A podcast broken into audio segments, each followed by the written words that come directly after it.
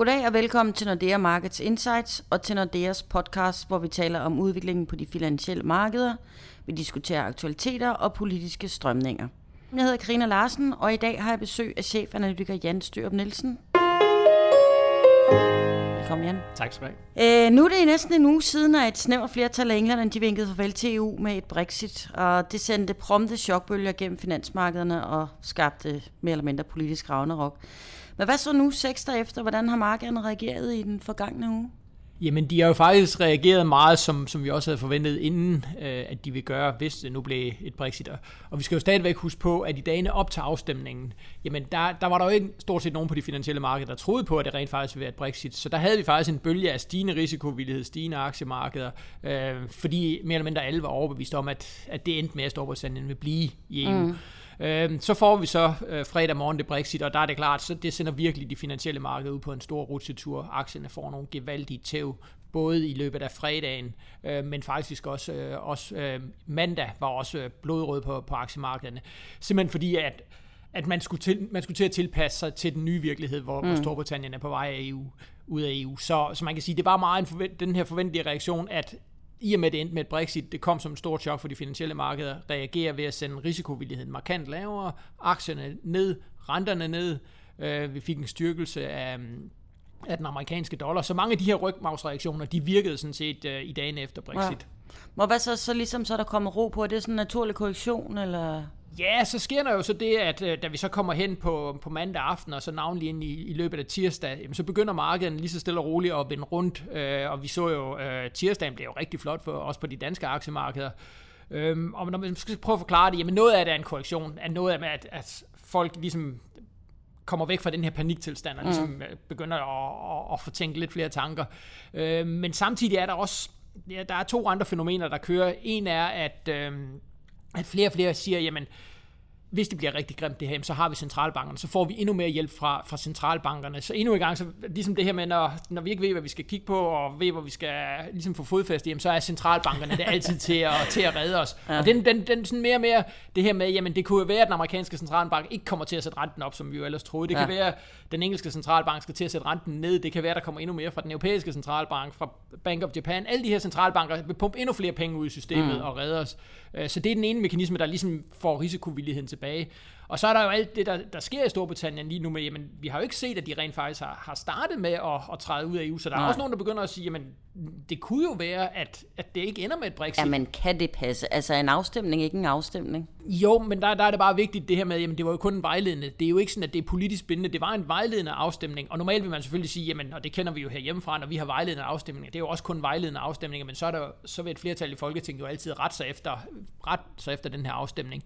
Men der begynder altså at være nogle tegn på, at øhm, jamen, der er så meget politisk kaos, så man kunne begynde at lave nogle alternative scenarier og sige, men kunne man forestille sig, at der bliver udskrevet nyvalg til parlamentet, og at nogle af partierne så vil, ligesom vil gå på valg på at sige, jamen, nu har vi en ny parlamentarisk situation, det kan godt være, at vi har en folkeafstemning, men hvis I stemmer på os, så vil vi faktisk lade Storbritannien forblive i EU. Okay. Øh, og vi ser jo, at der er kæmpe politisk kaos i, i, jamen i, i, i, i hele Storbritannien, ja. altså det konservative, øh, hvor David Cameron jo trak sig dagen efter, øh, jamen de, er jo, de skal i gang med at vælge ny formand. Mm. Øh, mange har peget øh, på Boris Johnson, som jo var ham, der ligesom øh, anførte øh, Brexit-kampagnen. Ja.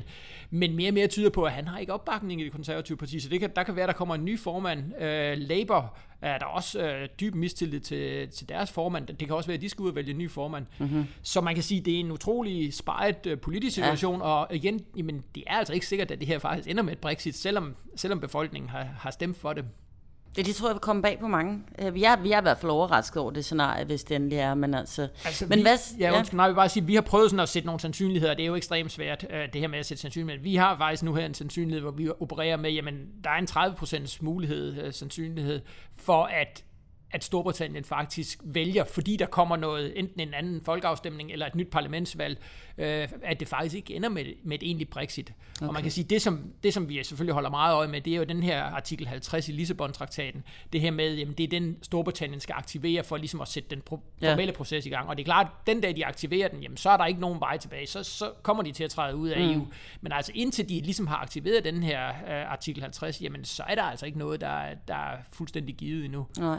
Men hvad så, hvilken betydning har det, om det bliver en, øh, en hurtig proces, eller det bliver langstrakt? Nu tænker jeg på finansmarkedet og investorer og sådan noget, fordi altså, det skaber usikkerhed lige op til den dag, det bliver det ene eller det andet, ikke? Eller? Jo, lige præcis. Øh, det, det skaber rigtig meget usikkerhed, og man kan sige, jamen lige nu har, er vi sådan inde i et dødvande, indtil vi ved, om den her artikel 50 rent faktisk bliver aktiveret. Mm. Øh, men det, i det øjeblik, den bliver aktiveret, jamen, så er der ingen tvivl om, at så vil, har alle interesse i, at det går så hurtigt som muligt. Og ja. det er også det, vi hører fra alle de europæiske politikere, inklusive Merkel, som er ude at sige, jamen det her det skal overstås hurtigt. Vi har vi har simpelthen ikke råd til at, at lade den her proces køre i, i rigtig mange år, øh, og man kan sige, når man, eller hvis man kommer til at aktivere den her artikel 50 Storbritannien, så er der, så er der en toårig overgangsperiode, hvor man ligesom skal forhandle, og, øh, så man kan sige, næsten uanset hvad man gør, jamen, så vil vil det være en, en proces, der vil vare, vil vare flere år. Nå, det vil det. Er det også en hurtig? Det er to år? Ja, jamen altså, det ligger, det ligger simpelthen i, i, i hele traktaten, at man har sådan en toårig overgangsfase. Man kan sige næsten minimum to år, så kan man jo endda faktisk vælge at forlænge den her så det er noget, der kommer til at være, være ekstremt langstrakt. Og det, der selvfølgelig er vigtigt i, i hele den her proces, det er, hvordan udvikler nøgletallene sig i Storbritannien. Mm. Hvor meget skade gør det, øh, hele den her usikkerhed. Mm. Så følg nøgletallene i Storbritannien, og også følg dem i Europa, også for, hvor meget, hvor meget sætter usikkerheden sig mm. i, i de nøgletal. Ja, fordi har vi nedskrevet væksten en smule efter det her, eller vi har, vi har ligesom sagt, at øh, den globale vækst kom, bliver ikke helt lige så høj, som, øh, som vi havde regnet med, og det er, det er ekstremt svært at, at ligesom mm. sætte, øh, sætte tal på de her ting. Altså, vi har jo tidligere været ude med en analyse, hvor vi, hvor vi prøvede at regne os frem til, hvad effekten på dansk økonomi være, hvor vi sagde, at det bliver mellem en en, en kvart og en halv procentpoint over sådan en, en flereårig periode, som væksten i Danmark kommer ned med. Øhm, og på samme måde kan man også lave regnestykker for, for Storbritannien og resten af, resten af Europa. Altså, mm. Vi tror på, at Storbritannien går ind i en, en mild recession. Det bliver ikke nogen dyb krise, men det bliver fra at være sådan et højvækstland i Europa, så går Storbritannien altså fra til at, at komme ind i noget mild recession. Mm-hmm. Øh, så man kan sige, det er negativt for væksten. Ja. Øh, det er der ingen tvivl om. Spørgsmålet er bare, hvor meget negativt øh, mm. det ligesom er for væksten. Ja. Men hvad sådan, hvis vi lige kigger sådan helt overordnet, hvad er overrasket dig mest, altså udover det blev et Brexit? det var vel ikke lige... Jo, men noget af det, som vi havde regnet med, at vi opstå eller kom i kølvandet på den her Brexit, det vil være den her faldende risikoappetit, og det er også, vi får investorerne til at, at flygte ind i danske kroner, så vi så sådan et, det her, der hedder safe haven flow, hvor investorerne øh, ved, ved sikkerhed og kigger, så kigger man rundt og ser, hvad er det for nogle lande, der er sikre at investere i, og der er Danmark jo øh, absolut en af, de, øh, en af de mest sikre placeringer, man overhovedet kan købe, altså købe danske statsobligationer, danske realkreditobligationer. Men vi har ikke rigtig set det her flow så meget. Mm-hmm. Øhm, der kom noget, en smule styrkelse af den danske krone over for euroen, sådan lige der fredag morgen. Men ellers, det har ikke været, det har ikke været så kraftigt, og det har slet, slet ikke været så kraftigt, som det vi så i starten af 2015, hvor vi jo virkelig havde den her store omvendte kronekris, kan man kalde, hvor, mm. hvor, hvor vi virkelig fik pres for en stærkere dansk krone. Det har vi altså ikke set den her gang, og jeg synes, det, det er måske lidt overraskende, i og med, eller taget betragtning af, hvor meget panik der, der ja. var på de finansielle markeder, både fredag og også, øh, også mandag for den sags Hvad tror du, det skyldes? Har du nogen idé om det? Jamen, det, det, noget af det skyldes nok, at, at investorerne ligesom har øh, set, at, at det her med at begynde at spekulere mod den danske krone, det kan man, det kan man lige så godt glemme, fordi okay. der har en nationalbank, altså alle de instrumenter, de skal bruge til at, til at forsvare. Mm. Øhm, så, så det, er, det er nok den, den, den væsentligste forklaring øh, på, på, hvorfor vi ikke har set det her ja. inflow til, til ja. Danmark. Simpelthen, at øh, de ting, man lærte i starten af 2015, de, de sidder altså stadigvæk okay. ved. Men hvad så med pundet? Fordi ja, det er faldet, men er det så voldsomt, som man måske kunne have frygtet, eller... Ja, det er, det, er, det er voldsomt. Hvis vi bare snakker i dansk, øh, over for danske kroner, så lå vi omkring de her 9,7-9,8 øh, i dagene op til afstemningen. Mm. Øh, og nu er, vi, nu, er vi nede under, øh, nu er vi nede under 9 kroner. Så altså, det er en, det er en relativt kraftig svækkelse, okay. vi, har, vi har set af det britiske pund. Men omvendt er det jo også noget af det, som kommer til at hjælpe Storbritannien. Øh, det er jo noget af det, som, som vil gøre det nemmere for dem at eksportere deres varer. Deres varer bliver simpelthen billigere, når mm. de skal mhm. sælge dem i udlandet. Så mm. det er jo mhm. noget af det, som også gør, at, at det her det ender ikke med sådan en økonomisk katastrofe for Storbritannien, fordi at de, de får ved, nemmere ved at eksportere deres varer. Mm-hmm. Og så for danskere, så nu, hvis vi nu skal på sommerferie, så Jamen, bliver det billigere for os. Så bliver der absolut gode øh, shoppingmuligheder i Storbritannien. Det, er, det, bliver, det bliver simpelthen billigere, når vi skal, når vi skal veksle vores danske kroner ja. til, til, til britiske pund. Jamen, så får vi, så får vi flere britiske pund, og det bliver, bliver, vores, eller, bliver shoppingmulighederne og, og det, vi køber i Storbritannien, det bliver billigere. Har vi noget estimat på, hvor pundet skal ligge sådan i løbet af året, eller var det i slutningen af året, eller... Nej, vi, vi, vi, vi tror sådan set ikke, at det skal svækkes yderligere. Vi mener, vi har set den reaktion, øh, som vi ligesom skulle se på, øh, på det britiske pund, og vi har også set her de sidste par dage, der har det stabiliseret sig sådan lige omkring de her 9 kroner, så vi, vi tror ikke, at, at der kommer en ny runde af svækkelse. Øhm, så skal der i hvert fald ske noget, noget ekstraordinært. Mm. Øh, og det er jo klart, hvis, hvis det ender med, at at man ligesom begynder at, at øge sandsynligheden for, at det ikke ender med et Brexit, at, at man finder på en eller anden mindelig løsning, øh, jamen så er det klart, så vil du, så vil du få den her øh, styrkelse af det britiske pund.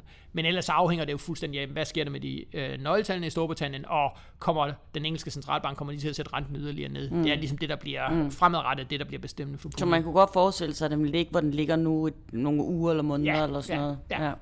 Okay, men hvad så, hvis vi kigger sådan lidt længere ud i fremtiden? Hvad, altså, hvad tror du her hen over sommeren? Vil der være sådan lidt ro på, eller bliver det fuldstændig øh, uforudsigeligt? Ja, ja, det er nok mere det sidste. Jeg, jeg tror ikke, der bliver ro på, fordi der er så meget usikkerhed, så vi vil nok komme til at se nogle, nogle finansielle markeder med meget, meget store udsving. Mm-hmm. Øh, både i den ene og den anden retning. Så nogle dage vil vi opleve det her med, jamen, lige pludselig bliver investorerne nervøse. Øh, aktiemarkederne kommer til at, at falde relativt kraftigt. Renterne øh, styrtdykker. Og så andre dage, så vil du få, som vi har set her de seneste par dage, at der ligesom kommer noget mere risikovillighed, og så får du, så generelt vil jeg sige, at man får, man får betydeligt større udsving, end det vi har været vant til, øh, både i den ene og den anden retning. Mm. Og det er klart, det er noget, man som investor skal, skal være opmærksom på, men det er også selvfølgelig også noget, der giver nogle muligheder. Ja. Så vil du også sige måneder frem? Ja, det, det indtil, indtil vi ligesom får den, den første øh, store deadline, sådan som jeg ser det, det er, at vi skal have fundet ud af, om, om de rent faktisk vil aktivere den her artikel 50. Mm. Øh, og indtil vi ligesom, og det, det, det kan meget vel øh, forløbe hen i efteråret, jamen indtil det, der vil der være masser af spekulationer. Øh, alt afhængig af, hvordan det politiske landskab udvikler sig, jamen, så vil det skabe rigtig mange spekulationer, også på de finansielle markeder, mm. øh, hvor nyheder omkring øh, den politiske udvikling vil have, have meget, meget stor kurseffekt. Øh, så formentlig helt frem til efteråret, jamen, så vil vi se de her store udsving. Og så på den anden side, jamen, så afhænger det sådan ligesom af, hvordan, hvordan man får landet hele den her mm. politiske mm. proces. Mm. Så det bliver en travl sommer, måske, som investor? Det bliver... Og lige så snart sommeren er forbi, så er vi efteråret, og så har vi Brexit-afgørelse, og så har vi amerikansk valg. Ja, så, det der, bliver... så der er masser af begivenheder at holde øje med, helt ja. bestemt. Så det går, at man lige skal tage sig en længere lur i hængkøjen alligevel hen over sommeren. Det bliver travlt. Jamen, det bliver spændende at se, hvad der sker. Mange tak, Jan. Selv tak. Du kan abonnere på vores podcast, så du får vores eksperters markedsvurderinger og analyser ind i samme øjeblik, vi udkommer. Du kan også finde vores podcast på insightsnordeamarkets.com og finde vores research på nexusnordea.com. Og så kan du som altid besøge os på LinkedIn og følge vores analytikere som Jan på iTunes og Twitter. Tak for denne gang og på genhør i næste uge.